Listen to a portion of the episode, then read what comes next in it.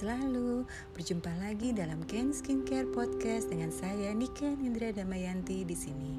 Kali ini kita akan membahas mengenai omega 3, omega 6 dan omega 9. Seperti biasa, sebelumnya saya akan memberikan warning berupa medical disclaimer. Podcast ini bertujuan untuk edukasi, bukan pengganti saran para ahli kesehatan profesional. Sadari kondisi masing-masing, jangan ragu untuk selalu mencari data-data pembanding. Nah, di podcast sebelumnya mengenai MCT dan minyak zaitun, saya udah berikan juga linknya di caption ini. Kita telah membahas mengenai klasifikasi lemak-lemak apa saja yang membedakan lemak ini ada yang berdasarkan titik jenuhnya yang disebut dengan saturated fat atau lemak jenuh dan unsaturated fat atau lemak tak jenuh. Nah, bagi yang akan meneruskan uh, podcast ini sebaiknya mendengarkan podcast yang sebelumnya dulu sehingga punya bayangan seperti apa sih sebetulnya lemak yang ada di apa ya di saturated dan unsaturated fat ini. Nah, omega 3, omega 6 dan omega 9 ini termasuk unsaturated fat atau lemak tak jenuh. Ya. Jadi um, sering kita dengar istilah ada juga yang disebut dengan essential fatty acid. Ya, sering pasti ya mendengarnya atau yang disebut dengan asam lemak penting. Nah, sebaliknya ada juga yang disebut dengan non essential fatty acid atau lemak yang tidak penting. Nah, yang dimaksud non esensial di sini bukan tidak penting untuk kesehatan tubuh, tapi non esensial fatty acid ini maksudnya adalah karena diproduksi dalam tubuh kita. Jadi tidak penting-penting banget kita harus selalu mengkonsumsinya karena tubuh kita sendiri memproduksi. Yang diperlukan adalah yang esensial fatty acid. Nah, apa hubungannya dengan omega 3, omega 6 dan omega 9? Nah, ini nanti saya akan bahas di sini seperti biasa biasanya kita suka tergoda nih mak-mak begitu dengar wih omega 3 omega 6 omega 9 kayaknya bermanfaat banget. Langsung deh tergoda dengan gimmick-gimmick para pedagang atau industrialisis besar yang bilang ayo beli omega 3 omega 6 omega 9 dalam satu kemasan. Lengkap ini yuk udah lengkap semuanya. Jadi tidak perlu lagi uh, pikir-pikir langsung biasanya kita beli. Nah yang lengkap begini seperti biasa dong namanya juga lengkap. Harganya pun lengkap. Jadi uh, ya saya tidak menganjurkan sama sekali karena ada beberapa yang mubasir, ada beberapa yang sebenarnya sudah diproduksi oleh tubuh kita. Jadi, yuk kita sekarang uh, pelajari bersama omega mana yang sebetulnya kita sangat perlu atau esensial, omega mana yang kita bisa tenang-tenang saja tidak perlu mengkonsumsinya. Jadi yang tadinya budget untuk beli tiga buah omega, kita bisa reduce dan lumayan kan ya dari apalagi zaman sekarang ini. Nah, kita sekarang kembali lagi nih ke yang tadi yang essential fatty acid dan non essential fatty acid. Uh, seperti tadi, esensial itu adalah yang penting. Apa sih esensial fatty acid itu? Nah, esensial fatty acid dalam omega itu adalah omega 3 dan omega 6. Mereka tadi udah disebut termasuk unsaturated tapi yang disebut juga dengan polyunsaturated ya. Lalu yang diproduksi oleh tubuh atau yang non essential fatty acid adalah omega 9 ya. Jadi kita sekarang udah tahu ya, omega 3 dan omega 6 adalah essential fatty acid. Lalu omega 9 adalah non essential fatty acid. Nah, jadi eh, kita kembali lagi ke pertanyaan di awal tadi. Perlu nggak omega 3, omega 6, dan omega 9 semua? Nah, biasanya nggak mau dengerin podcast sampai habis. Langsung buru-buru. Oke deh, kalau gitu saya beli omega 3 dan omega 6 juga. Sekaligus sama aja masih mahal. Yuk kita teruskan dengarkan jadi kita bisa memutuskan masih perlukah omega 3 dan omega 6 ya. Nah, sebelum ke sana saya jelaskan dulu apa saja yang termasuk ke dalam omega 3, omega 6, omega 9. Omega 3 itu dikenal dengan ALA atau alpha linolesic acid. Kita sebut ALA aja biar singkat yang diproses enzim tubuh kita menjadi EPA dan DHA. Nah, kadangkala kalau kita beli langsung omega 3 itu di, udah ada tulisannya terdiri dari sekian EPA dan sekian DHA. Itu nggak apa-apa, sama aja karena toh di dalam tubuh juga akan dibentuk menjadi itu. Hanya mempermudah tubuh kita saja. Lalu omega 6 itu dikenal dengan nama linolenik. Ya. Nah, ini ibu-ibu biasanya udah pada tahu juga. Omega 6 ini dibagi lagi dua yang diproses dalam tubuh sehingga menghasilkan gamma LA atau GLA dan CLA. Nah, CLA biasanya ibu-ibu yang senang pengen langsing nih udah mulai nih konsumsi CLA atau disebut dengan conjugated linolenic acid ya, namanya CLA. Lalu omega 9 yang dimaksud dengan unessential fatty acid itu dikenal dengan oleic acid ya. Emang agak-agak rumit nggak perlu terlalu dihafal tapi jadinya kita tahu kalau kita beli CLA itu berarti omega 6 kalau kita beli DHA dan EPA itu adalah omega 3 kalau omega 9 loh kok nggak ada yang dijual nah iya karena sebetulnya diproduksi tubuh tapi omega 9 ini ada di mana nanti kita akan bahas sama-sama ya Lalu kita akan meneruskan pembahasan apa aja sih manfaatnya omega 3 dan omega 6. Dua-duanya memiliki manfaat walaupun berbeda tapi sangat bermanfaat untuk tubuh. Tadi sebutannya aja esensial ya. Jadi perlu untuk tubuh karena tubuh tidak bisa memproduksi. Omega 3 yang sangat bagus adalah dia membantu menurunkan inflamasi. Jadi jika kita merasa ada inflamasi tubuh, kita kekurangan omega 3. Juga menurunkan simptom PMS.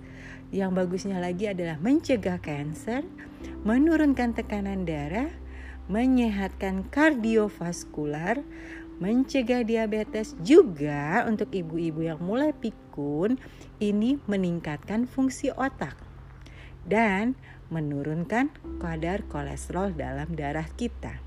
Itu semua fungsinya omega 3. Lalu bagaimana dengan omega 6? Omega 6 yang tadi kita sudah bahas adalah membakar lemak-lemak berlebih terutama lemak perut dan juga mengurangi sakit pada para penderita rematik ya. Nah, terdapat pada apa saja? Oke, awalnya saya tadi akan bahas omega 9 itu termasuk unessential fatty acid karena walaupun diproduksi tubuh, omega 9 ini masih bisa kita dapatkan di luaran. Dalam bentuk apa? Bukan oleic acid tapi dalam bentuk extra virgin olive oil. Nah, jadi kita paham ya, kita perlu atau tidaknya konsumsi olive oil ini saya kembalikan kepada masing-masing pendengar. Tadi udah dijelaskan uh, mengenai omega 9 di mana dia adalah uh, termasuk ke dalam uh, unessential fatty acid yaitu jadi kalau kita mau konsumsi pun juga ya nggak apa-apa ya tubuh memang perlu tapi kalau tidak konsumsi juga tidak apa-apa karena tubuh sudah memproduksi. Lalu bagaimana dengan omega lainnya? Sehari-hari dalam asupan kita, kita tidak bisa menghindari yang disebut dengan omega 6 hampir semua makanan baik itu sayur maupun bukan sayur mengandung omega 3 dan omega 6. Nah, biasanya perbandingannya lebih banyak omega 6 dibandingkan omega 3. Jadi, kalau uh, iseng-iseng Google ada yang disebut dengan perbandingan omega 6 dan omega 3 setiap makanan itu ada. Nah, biasanya akan terlihat betapa omega 6 itu persentasenya pasti lebih besar daripada omega 3 kecuali untuk jenis-jenis makanan tertentu. Jadi uh, jangan pernah ketakut kekurangan omega 6 karena sebetulnya kita mendapatkan dari asupan makanan kita. Nah, apa sih omega 3?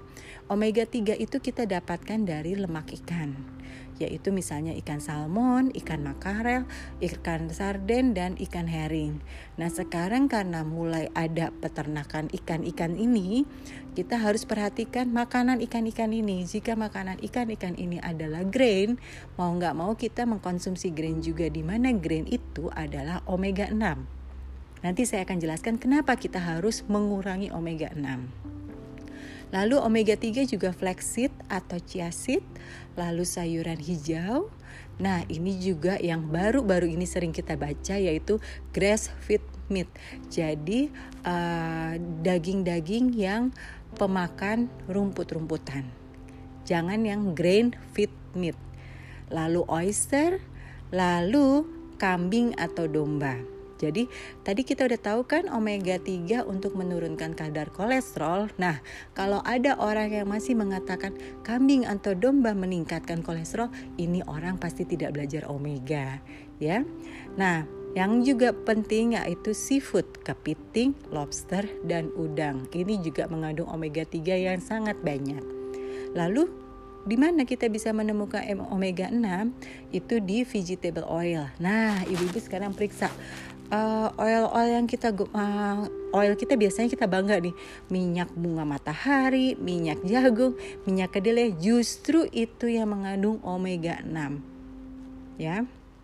Jadi coba mulai mengganti minyak-minyak itu dengan minyak kelapa di mana lebih tinggi uh, persentasenya lebih bagus omega 3-nya gitu ya.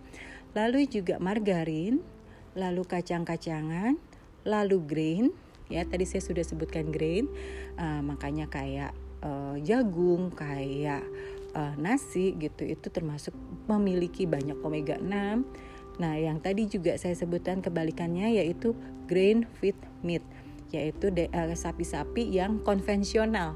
Yang dipelihara secara konvensional itu masih dikasih makannya adalah grain.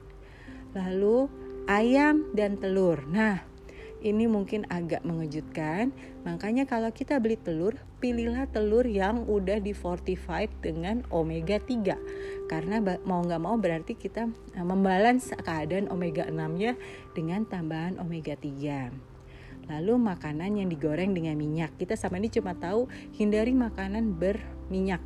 Padahal sebetulnya karena minyaknya yang bahaya karena minyak yang tadi saya sudah sebutkan minyak bunga matahari, minyak jagung, minyak kedelai. Nah, kalau digorengnya dengan minyak baik ya nggak apa-apa. Ya, minyak baik itu misalnya kayak tadi minyak zaitun atau minyak kelapa. Lalu evening primrose oil. Ya, itu omega 6. Nah, omega 9 jelas tadi sudah sebut walaupun diproduksi dalam tubuh tapi juga dapat kita temukan dalam minyak zaitun atau olive oil. Nah, jadi sekarang kita harus mulai setiap ada asupan kita pikirkan dulu. Misalnya kalau kita asupan hewan, kita lihat apakah asupan ini meng, uh, mengkonsumsi grain juga. Nah, karena kita akan terpapar oleh grain juga, juga seperti tadi telur. Nah, karena kita sering tidak sadari kita konsumsi yang katanya sehat tapi kan sehat ini mengandung omega 6. Sedangkan baru-baru ini kita ketahui omega 6 terlalu banyak. Sebetulnya kalau kita cuma konsumsi CLA doang gak ada masalah. Tapi kita konsumsi juga daging-daging yang jelas-jelas ada grainnya atau kita masih konsumsi um, grain, kita masih konsumsi telur yang biasa bukan telur omega 3 nah mau nggak mau omega 6 ini menjadi melebihi kebutuhan kita. Akibatnya yang sangat ditakuti adalah terjadi inflamasi. Itu di dalam tubuh kita bentuk inflamasinya ini sendiri adalah yang berhubungan dengan kegemukan dan diabetes ini salah satu hasil inflamasi omega 6 dan kalau di otak adalah dengan penyakit Alzheimer atau degeneratif penyakit untuk otak. Jadi uh, omega 3 baik, tapi karena sehari-hari kita memakan asupan omega 6, jadi mau nggak mau kita kelebihan omega 6. Lalu gimana nih? Jangan panik dulu karena kita memiliki cara terbaik untuk mengatasinya. Cara meng mengatasinya satu tentunya adalah berusaha mengurangi asupan omega 6 Nah, kalau tidak mungkin bagaimana? Oke, kalau tidak mungkin mengurangi asupan omega 6, kita wajib mengkonsumsi omega 3. Minimal 1000 mg per hari. Atau ini minimal ya, atau boleh disesuaikan dengan perbandingan omega 3 berbanding terhadap omega 6 adalah 2 banding 1. Jadi bagi yang konsumsi kayaknya omega 6-nya banyak sekali, dihitung miligramnya berapa? Nah, kali 2 itu menjadi tambahan untuk omega 3 tambahan ya dari yang on top 1000 mg. Nah, seperti yang tadi saya serahkan, keputusan di tangan para pendengar mau omega 3 saja atau menggunakan omega 3 dan 6. Oke, sampai di sini dulu. Sekian dulu ya. Terima kasih sudah berkenan mendengarkan. Jika dirasakan podcast dan video kami bermanfaat, silakan disebarkan karena apa pun yang kami ungkap di sini berdasarkan scientific base dan evidence base, bukan sekadar katanya.